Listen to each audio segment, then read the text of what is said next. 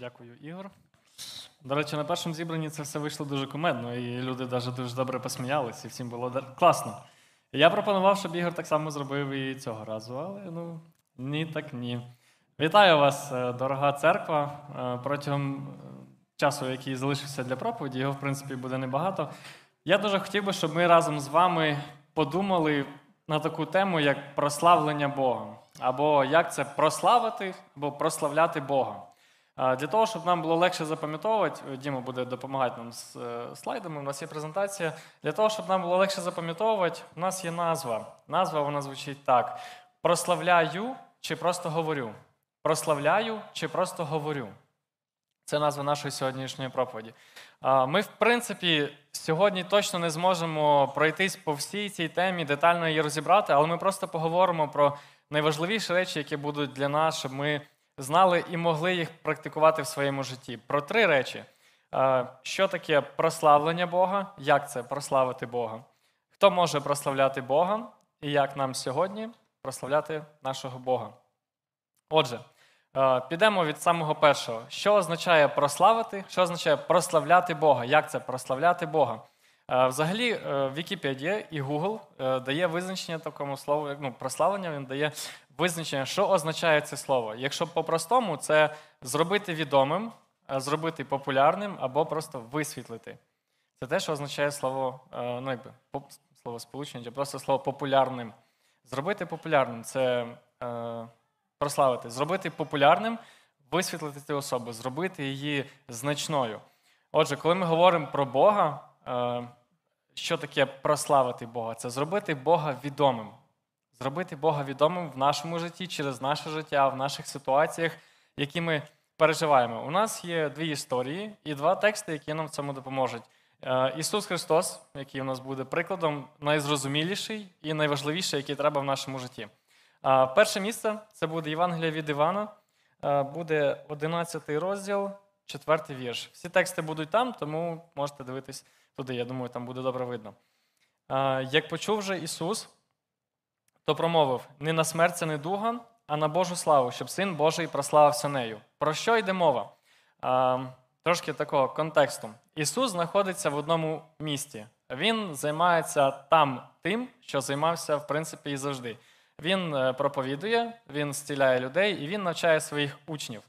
В іншому місці знаходяться його близькі друзі. Знаходиться Лазар, знаходиться Марія і сестра її Марта.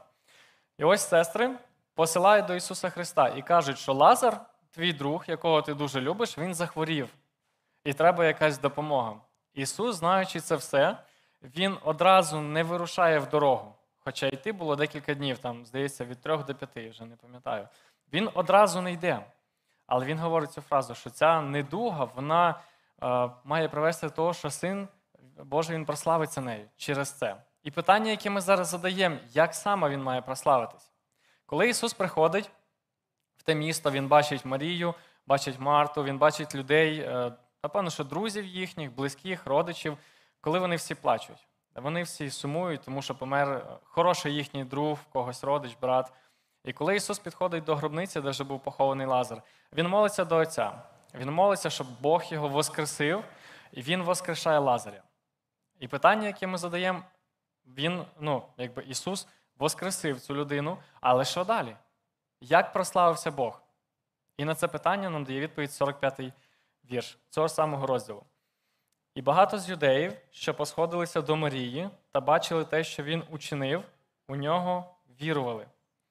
Це те, як прославився Бог через цю хворобу. Він воскресив Лазара. Інші люди, які були там, вони бачили це, вони повірили, що він справді є Месія і він є син Божий, який прийшов на цю землю до людей, заради людей. І вони увірували, вони спаслися. Це те, як прославився Бог через цю історію. Наступна історія це коли Ісус він молиться за своїх учнів. Е, Один текст, який ми зачитаємо. Буквально декілька розділів вперед, е, 17 розділ, 4 вірш. 17 розділ, 4 вірш. Е, Я прославив тебе на землі, довершив я те діло, що ти дав мені виконати. Це Ісус молиться, Він говорить до Отця: Я довершив те діло, я прославив тебе на землі. Питання, яке ми зараз ставимо, яке діло довершив Ісус, але ми знаємо, що, що зробив Ісус заради нас. Ми знаємо, для чого Ісус прийшов на землю. Ми розуміємо ці речі. А, Питання в тому, що що мотивувало Ісуса Христа зробити те, що Він зробив заради нас. І я ну, на першому зібранні так робив, тут я теж так е, ну, ризикну зробити. Я думаю, що ви знаєте і допоможете мені, і зможете це сказати залу. Яка була мотивація, що мотивувало Ісуса Христа, що давало йому сили зробити те, що Він зробив? Знак питання. Можете просто голос сказати? Ну, ну, чесно, ти була на першому зібранні. Надо було сказати, що ті, хто на першому зібранні був, то хай не говорять. Так, да, насправді, любов. Любов це була єдина причина, єдиний такий мотиватор. Все, що давало Ісусу Христу сили, зробити те, що Він зробив, це була любов до Отця і до нас.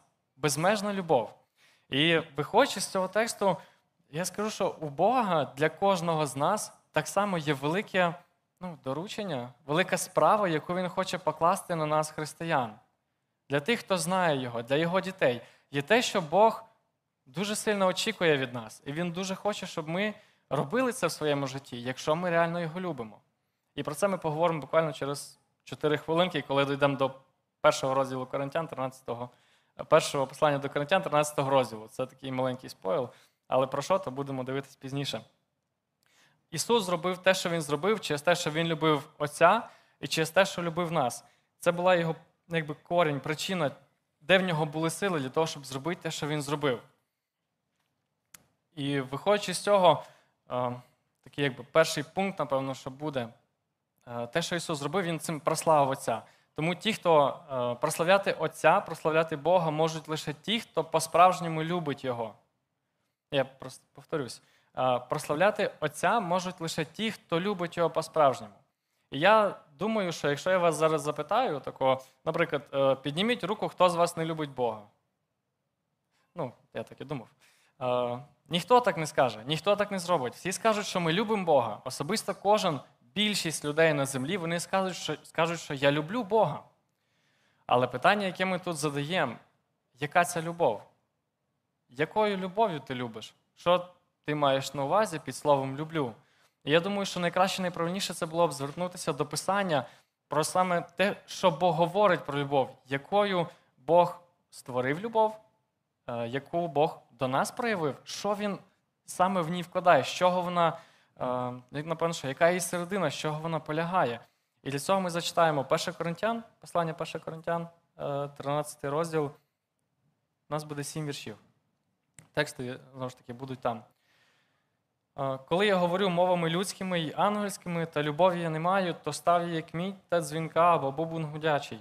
І коли маю дара пророкувати, і знаю всі ті таємниці, і усе знання, і коли маю всю віру, щоб навіть гори переставляти, та любові я не маю, то я ніщо. І коли я роздам усі маєтки свої, і коли я віддам своє тіло на спалення та любові не маю, то пожитку не матиму жодного. В цих трьох віршах мова йде тільки про одне: якщо я маю все, що можу здобути в цьому світі, матеріально, і нематеріально. Але я не маю лише одного любові до Бога, любові від Бога і любові до людей, які є навколо мене. Я не вмію любити, то я не маю нічого. Все, що інше я можу мати, воно просто пусте, воно не варте нічого. Тому що я не маю найголовнішого. Наступні тексти описують нам, яка це має бути любов. Про яку любов йде про яку любов йде мова, як Бог її описує? Любов довго терпить, любов милосердствує, вона не заздрить, любов не величається, не надимається, не поводиться нечемно, не шукає тільки свого, не рветься до гніву, не думає лихого, не радіє з неправди, але тішиться правдою. Любов усе зносить, вірить у все, сподівається всього, усе терпить. Любов ніколи не перестає. Це те, що Бог говорить про любов, якою вона має бути. І це, якщо чесно, якщо бути чесним усім нам, це єдиний варіант можливої справжньої любові, який є в нас на землі. Іншої любові просто не дано. Якщо ми говоримо, що я люблю, то воно описано так. Якщо Діма, будь ласка, наступний слайд. Е, дякую. Любов вона довго терпить, милосердствує, не заздрить, не величається, не надимається, не поводиться нечемно, не шукає тільки свого, не рветься до гніву, не думає лихого, не радіє з неправди, тішиться правдою, усе зносить, вірить у все, сподівається всього, і вона ніколи не перестає. І на цьому моменті я задам просте питання. Багато хто з нас каже, що ми любимо Бога, а це рівноцільно того, що ми любимо ближніх своїх, які є навколо нас. І я так думаю, коли ми ну, якби говоримо з кимось, і в нас виникає якась перепалка, суперечка, сварка, якщо звичайними словами, то я задаю питання: моя любов, вона довго терпить?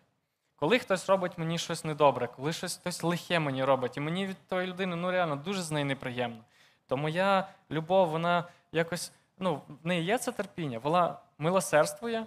Якщо хтось мене е, прямо чи якось частково обкрадає, моя любов, вона милосердствує. Моя любов, вона шукає тільки свого, чи моя любов, вона шукає всього для інших, але не для себе. Яка моя любов, якщо ми говоримо, що ми любимо? Тут же ми можемо вернутися до покликання, до завдання, яке Бог е, хоче, дуже сильно хоче покласти для кожного з нас, на своїх дітей, на християн. І для цього в нас є всього лише е, два, напевно, три тексти, які ми зачитаємо в Матвія, е, 22 розділ, 37 і 39 текст.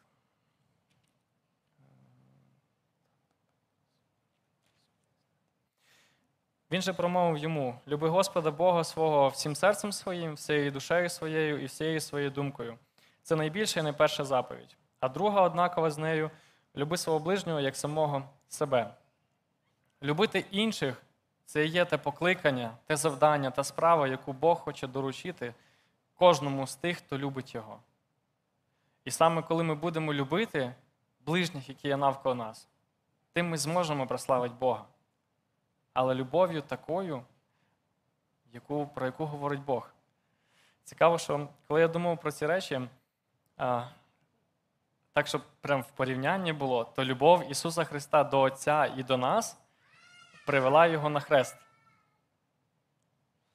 І якщо ми говоримо, що Бог закликає нас любити, так як бачить Він, і якщо Бог реально поклав це для кож... на кожного з нас, якщо це наше покликання, те, що ми маємо виконувати кожного дня, жити цим, то в мене питання просто до себе і до кожного з нас. Хто з нас готовий послідувати поклику, який дає нам Бог? Хто з нас готовий так любити тих, хто є навколо нас, враховуючи те, що любов Ісуса Христа, Отця і нас, вона привела його на хрест. То куди приведе сьогодні наша любов до людей і до Бога? Куди вона нас приведе? Якщо Ісуса Христа вона привела на хрест. Я думаю, що е, фразу по типу, ну я думаю, так, допускаю, що хтось так може подумати, е, що та ладно, яке це покликання для всіх? Це не може такого бути, бо це якісь дуже загальні речі, вони дуже прості. Я думаю, що сказати щось, таку фразу такого типу може, напевно, що тільки та людина, яка по-справжньому ніколи не любила. І вона не знає, що таке любов. Любов це дуже часто біль. І ну, я маю повторити цю фразу. На першому зібранні я казав, що ну, на першому зібранні мене за це ну, камінням не закидали, і тут я теж її повторю. В одній пісні автор дуже класно просто співає про любов, і він каже, що ті, хто люблять, вони дуже часто носять шрами. Той, хто любить, він носить шрами. І якщо вдуматися в цю, ну, якби, в це речення, в цю цитату, і подумати про Ісуса Христа, про Його життя і про Його смерть і Воскресіння, то це реально є правда. І якщо я сьогодні буду виконувати, буду слідувати тому, до чого мене Бог кличе, і я буду любити Його і буду людей, любити, які є навколо мене, любов'ю, яка описана в нас в Біблії, то мені просто не мінувати того, щоб в мене не було шрамів. Шрами вони точно будуть. І питання, яке ми задаємо тут, то чи я готовий любити так, як закликає мене Бог. І любов'ю я зможу прославити Бога, але ми вертаємося до попереднього, що прославити Бога можуть тільки ті, хто реально його люблять. Прославити Бога можуть тільки ті, хто реально його люблять. Те, що ми зараз прочитали і про що ми говорили, це все є така для нас теорія. Скажімо, 50%, які ми отримали з проповіді. Наступні 50% ми поговоримо про них в кінці, буквально через декілька хвилин. Отже, про ті речі, які ми говорили. Прославляти Бога сьогодні можуть тільки ті, хто його люблять. І я думаю, що прославляти Бога реально ми можемо тоді, коли виконуємо, слідуємо Його Слову. Того, ну, якби, тому, про що він до нас говорив, і того, до чого він нас закликає. І для того, щоб поставити такі якусь ну, е, крапку, можливо, чи вирішити питання, чому люди, які по-справжньому вони не люблять Бога, вони не слідують за ним, чому вони не можуть його прославити. Я думаю, нам допоможе один звичайний приклад, ілюстрація. Е, уявімо, що ви батько і у вас є син. Для когось це буде дуже актуально. Е, Віття. Ладно, я не думаю цього сказати, але е, ви батько і у вас є син. Уявіть, що у вас син, він е, якби на публіці поводиться дуже класно. От він вас просто поважає, він любить вас перед вашими друзями, колегами там в церкві.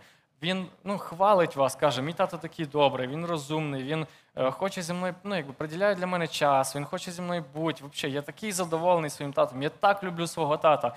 А тато стоїть такий, ого, я навіть не знав. Ну, але уявіть, і вони приходять додому, вони залишаються одні, тато і син. І тато починає, ну, хоче якби з сином щось поробити, погратися, почитати книгу, піти десь погуляти, а син не хоче. Він каже: Ну, я не хочу з тобою зараз бути. Потім батько просить його щось зробити. Ну, зроби те, зроби те, побудь зі мною, ще щось. Він каже: Я не хочу цього робити, я не буду цього робити. І кожна ваша дія, яку ви намагаєтеся зробити до свого сина, просто щоб побути з ним, уявімо, обняти його, він просто відкидається. Спочатку це просто дії е, в плані, ну, я не хочу, я зайнятий, можливо, мені там друзі мої більш цікаві, а потім це і слова. Я просто не хочу бути з тобою. Його дії і його слова просто говорять про зворотнє, що він насправді не любить вас і він не хоче бути з вами. Коли попадається той, хто йому більш цікавий, то син з радістю йде до нього, а не до вас. Але як тільки ви приходите десь на публіку, до своїх друзів чи до родичів, то ваш син стає зовсім іншим. Він стає прекрасним сином. Він любить вас, він хвалить вас, він хоче бути з вами, він е, якби наявно обнімає вас, проявляє, що він хоче бути біля вас. Але як тільки ви лишаєтесь двоє, він стає зовсім протилежним.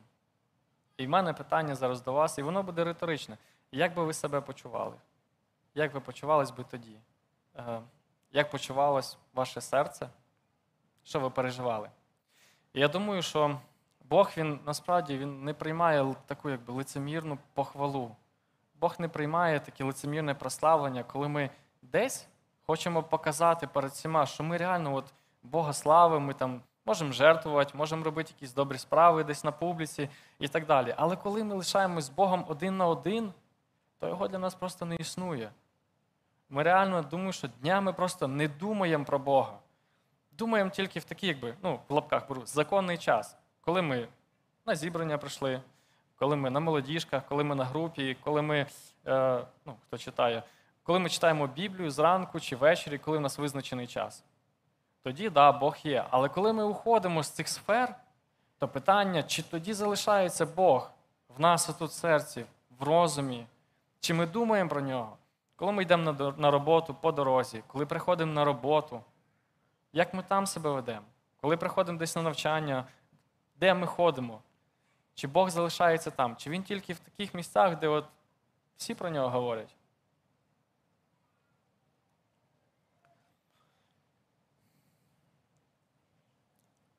Думаю, що поклоніння його неможливо поставити на таку якби, паузу. Стосунки з Богом, вони, напевно, що не ставляться на паузу. Це було б дуже якось так, напевно, що нелогічно. Думаю, що і в сім'ї так само не, не дуже виходить поставити відносини на паузу і сказати, я прийду через тиждень. Так, напевно, не виходить. І поклоніння, його так само не можна поставити на паузу. Немає місця, де ми можемо не поклонятися Богу. Не існує сфери такої життя, де ми можемо просто жити так, як захочеться нам. І це буде нормально. Тобто, якщо я вирішив поклонятися Богу, я слідую Його Слову, то це проявляється абсолютно в усіх моїх сферах. І на публіці, і особисто, і на роботі, і поза нею, і вдома, і поза домом, і на навчанні, і поза ним, на спорті, де я хожу, скрізь, де я є. Цікаво, що згадав просто приклад. Е, Грали декілька п'ятниць назад, е, декілька п'ятниць назад в футбол. І там ну, часто емоції, там ну, такі якби трошки перепалки у нас є. І один хлопець такий, ну він, напевно, що не віруючий, я думаю, що. Він каже: хлопці, да ну заспокойтесь, давайте просто пограємо, це просто ігра. Вам же ще в неділю йти на зібрання і там співати. Я собі таки думаю, ну це якось так собі дуже було. Насправді, коли ми в таких речах, в футболі, якомусь звичайній грі, ми просто на емоціях проявляємо себе от, от реально такими, якими ми є, то може реально ми просто всередині ми такі і є. Може, просто те, що виявляє футбол, ну, допустимо, в цьому прикладі, можливо, це насправді моя серединка, яка завжди живе в мені. Просто немає такого, якби, такої речі, яка може це висвітлити. І, можливо, моя любов, коли я кажу, що я люблю Бога, я люблю людей, можливо, вона реально не любов. Можливо, це просто я, я ховаюсь за цим, що я ніби от люблю, ніби я правильний. Усе життя християнина це прояв нашої любові до Бога у всіх сферах. І якщо моє життя воно не святкує про Бога Біблії, такого, як, як Бог є в Біблії, то напевно, що він і не мій Бог. Напевно, що я не пізнав його до кінця, напевно, що я не люблю його до кінця. Можливо, я просто не зрозумів, хто він. Бо якщо я зрозумів, хто він, якщо я полюбив його до кінця, то я не зможу жити по-іншому. Я не зможу бути на публіці одним, а в житті іншим. Я не зможу бути на роботі одним, поза нею іншим. Це просто неможливо буде. Усі сфери нашого життя вони можуть прославляти Бога, якщо ми його любимо. Там можуть бути і пожертви. Багато прикладів спортсменів є так само, які свою перемогу присвячували для Бога, тому що вони реально любили його. Багато історій, коли вони розказують, що під час тренування вони молились. Коли йшли на змагання, вони молились, щоб Бог прославився. І Бог давав їм цю перемогу, бо вони знали, що він їхній Бог, вони знали його, вони любили його. І останнє питання: як ми сьогодні можемо прославляти Бога? Все, що в нас було сьогодні на проповіді, все, що було на минулій проповіді, в минулу неділю, це все така якби теорія.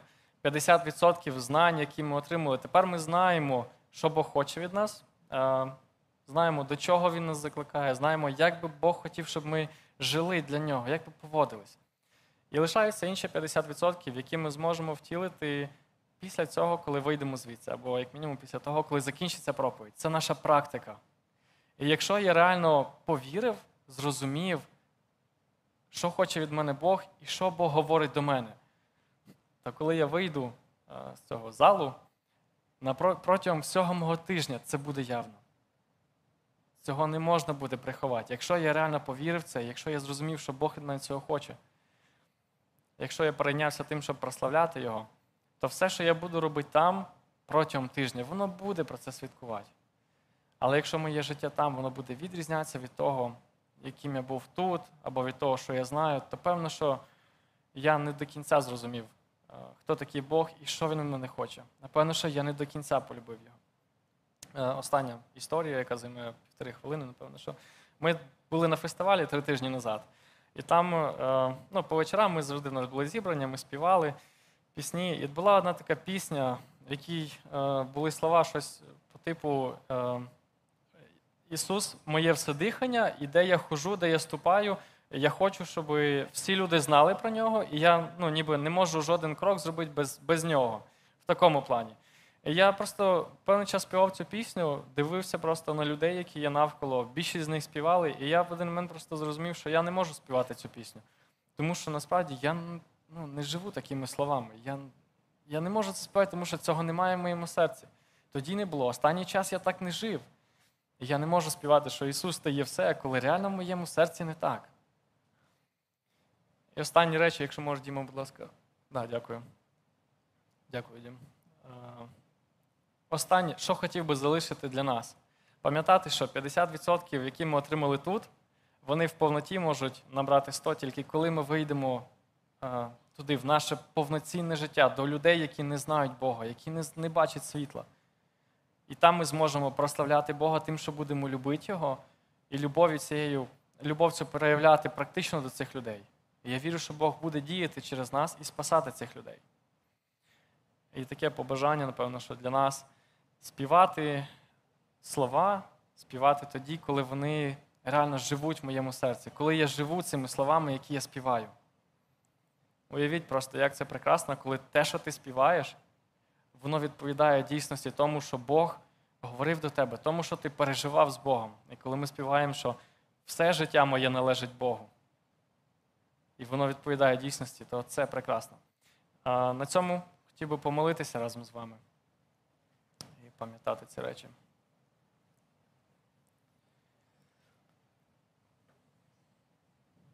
Дякую тобі, Боже, за любов твою безмежну, яка привела тебе на хрест заради нас. Дякую тобі за те, що ти говориш.